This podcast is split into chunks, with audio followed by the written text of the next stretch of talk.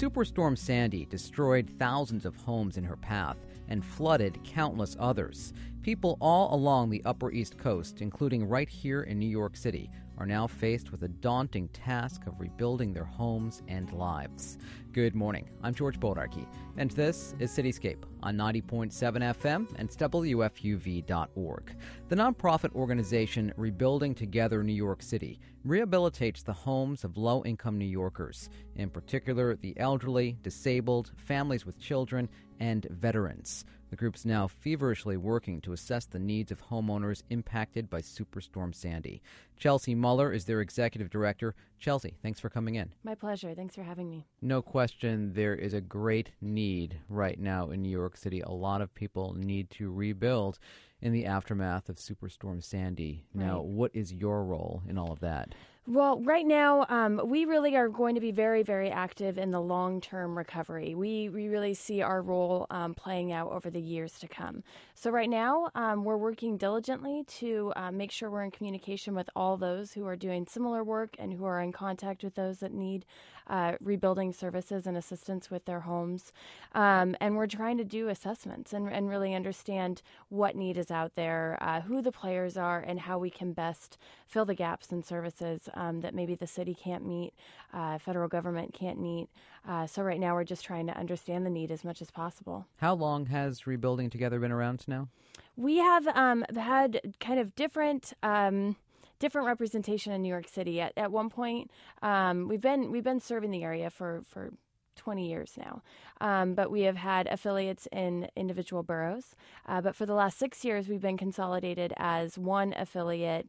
Um, our offices are physically located in Manhattan, but we serve all five boroughs. Fair to say this is the most daunting task that you've been faced with in all of these years? Yes, yes. This is definitely um, a huge challenge. Uh, it, you know, it's a very, very large service area. Um, the logistical uh, challenges of serving our service area are huge. Um, but this is this is an opportunity to really serve those that that need to be served and to help as much as possible. Does an organization like yours here in New York City learn lessons from organizations similar to yours in a place like New Orleans? Yeah, yeah, that is um, that's a very timely question. Um, just last week, we were face to face with our affiliate leaders from New Orleans, uh, Tennessee, um, affiliates affected by tornadoes. So um, our affiliate network has seen a plethora of natural disasters, um, and while the communities are very different, there are tremendous lessons learned. Absolutely, um, and we're right now working very closely with our our neighbors, our, our affiliates that are um,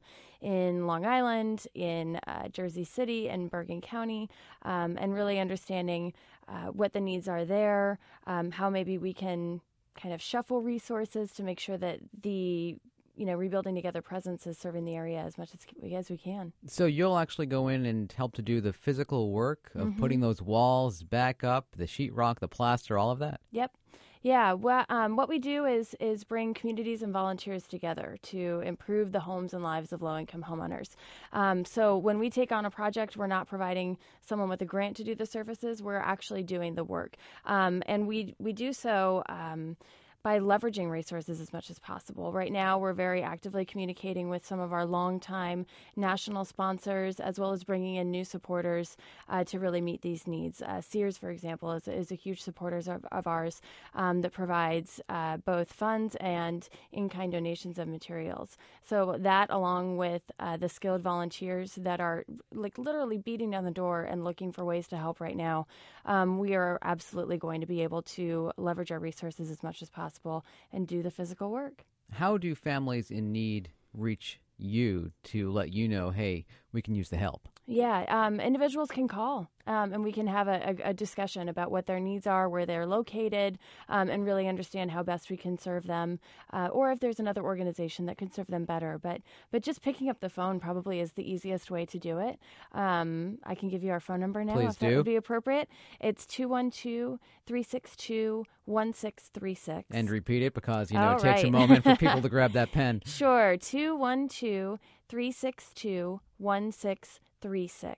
Uh, and we also have information on our website, which is rebuildingtogethernYC.org. I'll say that one more time www.rebuildingtogethernYC.org. what, Chelsea, do you want to say to people whose homes were severely damaged in a storm like Sandy from your experience in rebuilding people's lives by mm-hmm. helping to rebuild their homes? Um, home is it's a basic need you know your shelter and your home. Um, and especially in the regions really hardly or hard hard hit by this storm people are in these communities for their lifetimes. They there's generations that have been in these communities. So it's a lot more than a building. Um, and we want to um, thank them for their patience as we work to best serve them and, and best find a way to uh, rebuild as many structures as possible. Chelsea, thank you so much for coming in. Thank you so much for having me. Chelsea Muller is the executive director of Rebuilding Together New York City. Nearly a month after Superstorm Sandy, and life is far from back to normal in the hard hit Rockaways in Queens. Cityscape producer Maureen Chin brings us to one of the devastated neighborhoods. It's been weeks since the storm, and there's still no sign of power in parts of Rockaway, Queens. Here and there, a street light or home is lit by a private generator, but otherwise it's so dark that it feels like the middle of the night at 6 p.m. The streets are muddy, but the paths are largely cleared of trees that were either uprooted or cut down to their stumps in the wake of the storm. There are cars sitting on front lawns, pressed against homes with their windows broken. I walk down the beach streets, where large homes line the blocks, almost all left vacant. It's a long and difficult trip to get out there. The one subway line only took me as far as Howard Beach, and from there it took two shuttle buses to reach Rockaway Park. I got word from a volunteer on his way there that a church several streets down would be distributing food and supplies to victims. After about 10 blocks of walking from the bus stop, I reached the St. Francis de Sales Church and School. I, I don't think I do, There I met John Maringolo.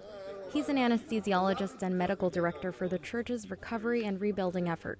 He and his wife, who is a nurse, are volunteering to help. It's been more grave than anyone can imagine. We have nothing. Someone just asked me where they can get a cup of coffee, and I said, We don't have any stores. Um, most people here, in fact, everyone who had a home was affected in some way. Uh, none of them minor, all mi- major and worse. Homes were lost completely. So uh, the, the effect here was devastating. The church gym was completely filled with donated goods for victims of the storm. It didn't look like there would be a shortage anytime soon, but Patrick Kasayan, who was helping unload cars that come with these donated items, says their storage is sure to empty out fast. Which won't be good in a day from now because then this will be empty and that'll be no good. So hopefully people keep bringing things. Everybody needs bleach and paper goods. This seems to be, and cleaning supplies. Bleach, cleaning supplies, and paper goods seems to be the big need. So I'm just here helping out because uh, they obviously all lost their food. There's no stores open for 10 miles. So there's uh, I think a thousand people every every day who you know who's getting supplies and getting food. So I'm happy just to help out. Not too far from the church in a part of Rockaway called Breezy Point, a hundred homes burned to the ground the night Sandy bore down on the city. Photos of the damage made national headlines and have driven people from miles away to come help. There are people volunteering who drove from Binghamton, New York, and New Hampshire, like Suzanne Stone. We drove here because I have friends that lived in Rockaway and lost their home, and I was reading the stories and looking at pictures, and I just felt like I had to do something. And we put out a call to our town and surrounds and asked people to donate, and before a couple of days, we went from two cargo vans to a 16 foot truck. And um, we were turning people away at the end because we couldn't fit any more stuff but the majority of the people coming to help are from the neighborhood. Jared Aston lives on Beach 102nd Street. His house was flooded from the storm, so now he's staying in Brooklyn. He still comes to the church every day to deliver hot food. He's also provided shelter for a man wandering the streets without a place to go. I picked up a guy in this neighborhood who was living in one of the mental, mentally ill facilities uh, during, during the nor'easter and he was wandering around in this part of town. He had walked up maybe 50 blocks here, and he had been in the elements for at least two and a half, three hours, and was wet and everything, and he had nowhere to go. So I took him with me, and he crashed with me in Brooklyn for the night, and then I sort of had to find him a place to be, and I'm kind of becoming like his new guardian person. Electricity isn't expected to return to the neighborhood for weeks, and it's frustrating residents like Doreen Arellano, who lives on Beach 117th Street. She's heard that they may not get power or heat until Christmas. Which is unfathomable. We have elderly people that live on the fifth floor who cannot climb these stairs. We have people with children. They're freezing. I'm freezing. It's cold. We need food. What do we do? We need help. It will take a long time for Rockaway residents to rebuild their homes and lives, but for now, those looking for food, shelter, or somewhere they can commiserate are getting help and refuge from their neighbors. For Cityscape, I'm Maureen Chin. If anyone could relate to the struggle New Yorkers are facing in the aftermath of Sandy, it's survivors of Hurricane Katrina along the Gulf Coast. Connie Uddo is the director of St. Paul's Homecoming Center in New Orleans. Connie, thanks for joining us. Oh, thank you for having me. So tell me about St. Paul's Homecoming Center. St. Paul's Homecoming Center is a basically a Hurricane Katrina recovery center you know, born in the aftermath about a year after the storm, and we were um, a kind of a command central hub of recovery in the Lakeview neighborhood of New Orleans. We, um, I was living in New Orleans, you know, I'm from one of the flooded neighborhoods in Lakeview. I started out opening up my house to my neighbors to come back. We were the first of eight families to have electricity out of 9,000 homes so, you know, from there we involved in, evolved into a real, like I said, command central hub of recovery, which is something that is very, very needed in, you know, a devastation such as Katrina, now Sandy, and it, it has served our neighborhood so well. It really helped galvanize a recovery, and um, we saw great momentum just because people had a place and a base to come to for help and resources and information and all of that. So we um, have been operating. We moved to another neighborhood in 2010, and we are still operating today as a recovery center. Now we've transitioned into Hurricane Isaac recovery, helping many people who have flooded outside of Orleans Parish in Hurricane Isaac. And now we're even reaching beyond our borders to help our East Coast neighbors um, in Hurricane Sandy. What goes through your mind, Connie, when you see the images on television as to what happened here on the East Coast?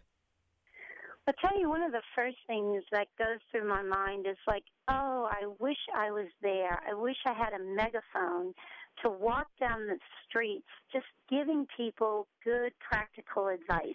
You know, I call it lessons learned from New Orleans.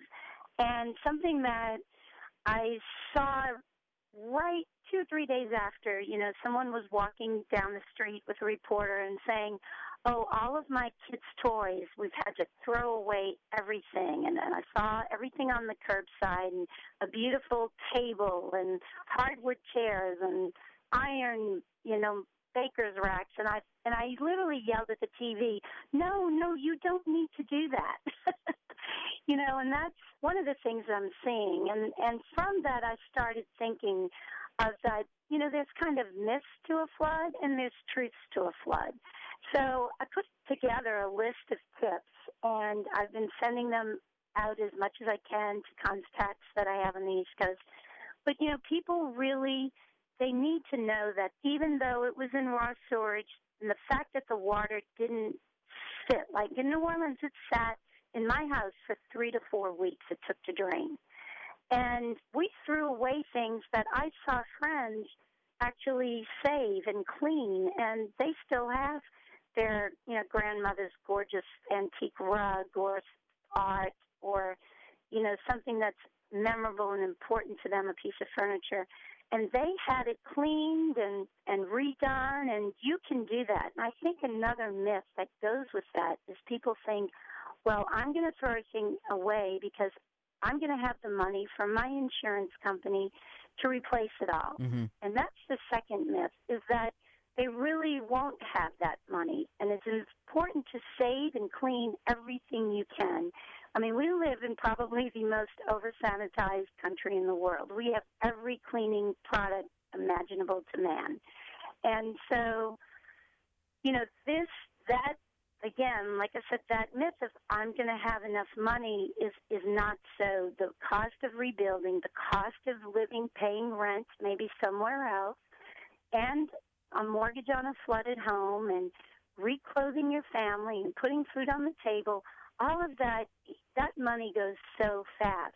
And at the end of the day, when you when you're moving in, you're going to realize maybe you know I don't have the money left to go buy a new table or new beds for my kids or whatever. Anything with cloth, mattresses, cloth furniture, sofas, that does have to go because you know it's soggy. It's what it's only going to get molded. Mm-hmm. But the other things really, really can be clean, and that that's my first um, tip and the main tip of advice is that. And um, also, I, I would tell people to be very careful of contractors. Contractor fraud was a huge, huge problem in New Orleans, and I'm sure people they're packing their bags and heading to the East Coast now. These fraudulent, fraudulent contractors. Um, also, I think you know people are very strong in America, and we're proud. And sometimes many people will say, "I don't need the help." I can do all this myself. Mm-hmm. If my advice is if volunteers want to come in and help you, you know, let them. Two things that we have really learned in New Orleans is volunteers bring two things to us. They bring us hope that we've kind of lost quickly. We don't see the light at the end of the tunnel. We're kind of in a despair, shocked mode, um, mental state. And they bring you that hope. And they they can really pick you up and they bring you the energy that you're also depleted of really quickly in an event like this. So, you know, I, I can remember when I would be so tired and just, and the minute the volunteers hit my door step, they were just energized, enthusiastic, ready to help me, and, and, and it made me get myself up. It really, I fed off of their energy. So that's, that's another tip. Well, Connie, your organization is online at stpaulhomecomingcenter.org. I do thank you very much for your time.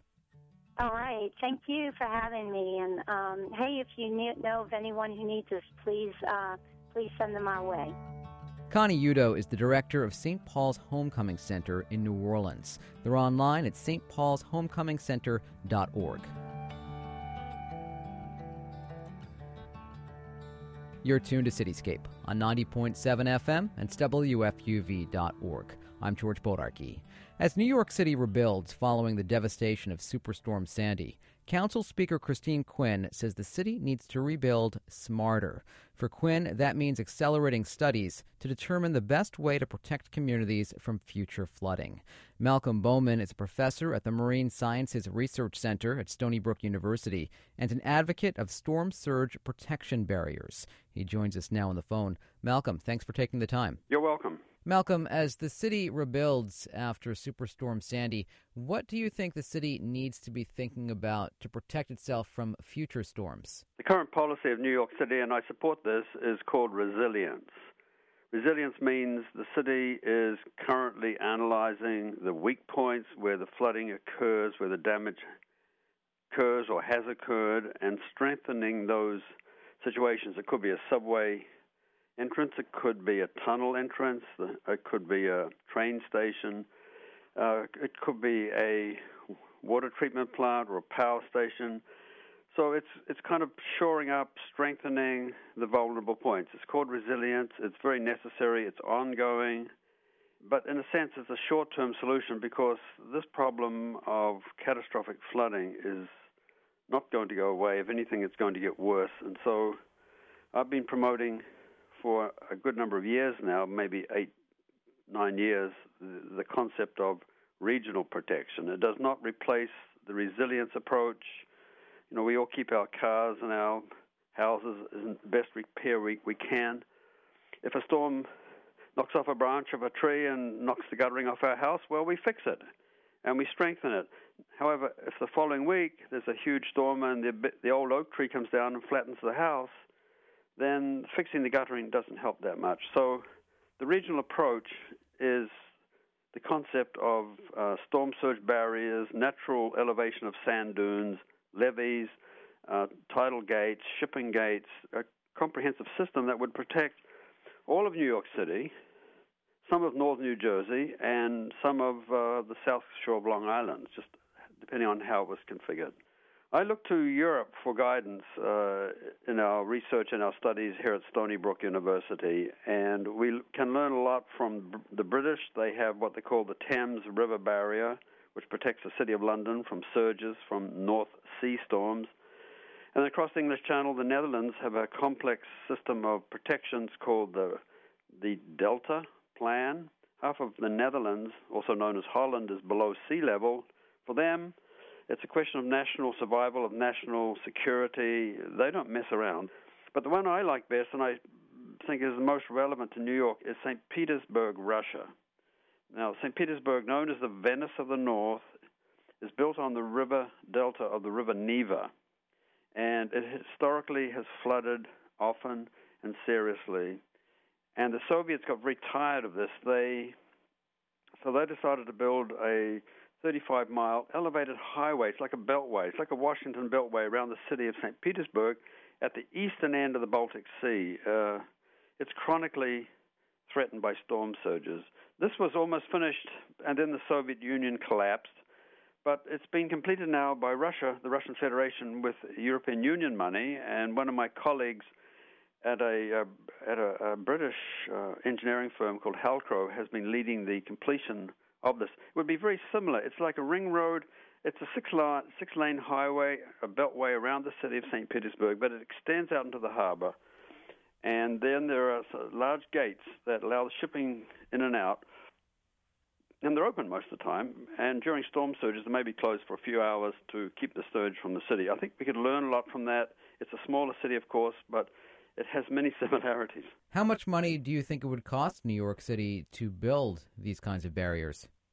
I can only give numbers off the top of my head. In fact, uh, New York City, uh, the Office of Sustainability and Long Term Planning, has contracted with one of my Dutch colleagues to do a more sophisticated analysis. But off the top of my head, we would need two barriers. The first one would stretch from Sandy Hook, New Jersey, uh, across to Far Rockaway, Breezy Point, and then that would be like an elevated highway. It could be a light rail system to Kennedy Airport. It would be it would be hollow underneath, more like a bridge, uh, where the normal tidal flow in and out would be unimpeded, but there would be vertical gates or panels, a bit like a guillotine, if you like, that would come down under the road and just block the flow during a surge and then right in the middle, in the Ambrose shipping channel, there would need to be very large swinging gates. They're like saloon door gates, wide enough to get big ships through. They would normally be open as well, but during a surge, and it's only a few hours they need to be closed during high tide, when the surge is most dangerous, they would snap shut and it would block off the, the surge from the ocean. And then that would cont- have to be continued along Far Rockaway uh, by elevating the sand dunes and the downside, or one downside, is that it would block the view of those people who live in those areas. And depending how far east these these nourished sand dunes would go, it could easily protect Kennedy Airport, and if the residents wanted it, it could continue eastward to even Long Beach. And then there would have to be a second barrier system across the Upper East River, much smaller, maybe less than a mile wide, close to the Throgs Neck or the Whitestone Bridges. So the cost of that of that Upper East River that would stop the surges from from Long Island Sound from coming through and squirting through the East River into the harbor. So the harbor gets it from both the ocean under the Verrazano Bridge and from Long Island Sound. So it gets a double whammy. So the Upper East River may cost five or six billion, and a very rough estimate for the what I call the outer harbor gateway uh, could be 16 billion But if it's a multi-purpose structure like I just explained, with a highway and a, a, light rail or train connection, a bypass to New York City from northern New Jersey, it could be a toll road which would help pay the cost, which could be of the order of 16 to 20 billion dollars. Mm-hmm.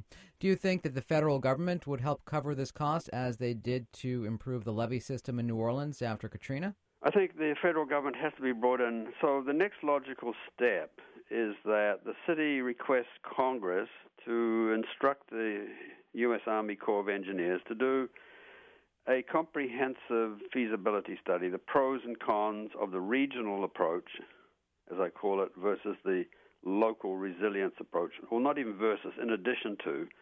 And so that would take possibly five or six years. That could cost, I've heard numbers, not my numbers, you know, up to $20 million for a sophisticated study, which would include the oceanography, the weather, changes in the climate, the tides, the river flows, the sediments, the sands, the fisheries, the environment, the engineering aspects, the what we call social justice aspects. That is, you know, no matter how you protect a system, some people are going to be left outside and some will be inside. So that's a very tough one. Uh, legal, political. We have three states involved, multiple counties. We have the city of New York.